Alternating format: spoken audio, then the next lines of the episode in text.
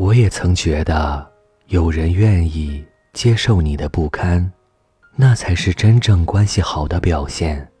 所以，我有一段时间把说脏话当成炫耀，把二愣子的行为当成无芥蒂的方式，把挖苦当成划分自己人的标签。可是，你吃过好吃的东西，想要带给我，你说若我考研去别的城市，你就想晚两年再回来。你隔着南北距离陪伴我，你说。在我男朋友出现之前，你负责照顾我。你来到沧州，只想要见我；你跨越城市，只想看到我。你说见面就要拥抱我，你骂我是胖子，却说我是最好的。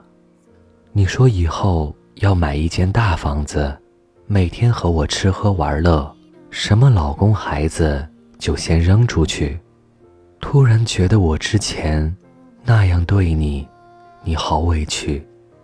我想，如果我喜欢你，我应该把最真实的我展现给你，不是只有放肆才最真实。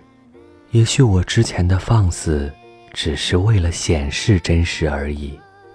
我喜欢你，所以想要温柔的对待你，不用骂街调侃以放肆当做爽朗，不用见面。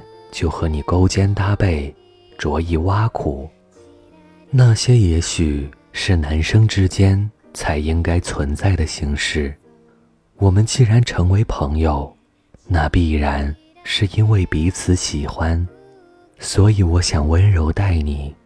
喜欢就说喜欢，想你就说想你，哪怕正话反说，你可以听得懂。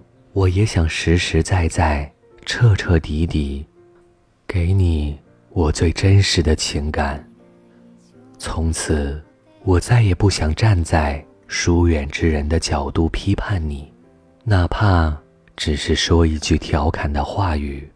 我不想用一种看清你所有缺点的方式去表现你我的亲近，我也不想明明看到你美美的照片。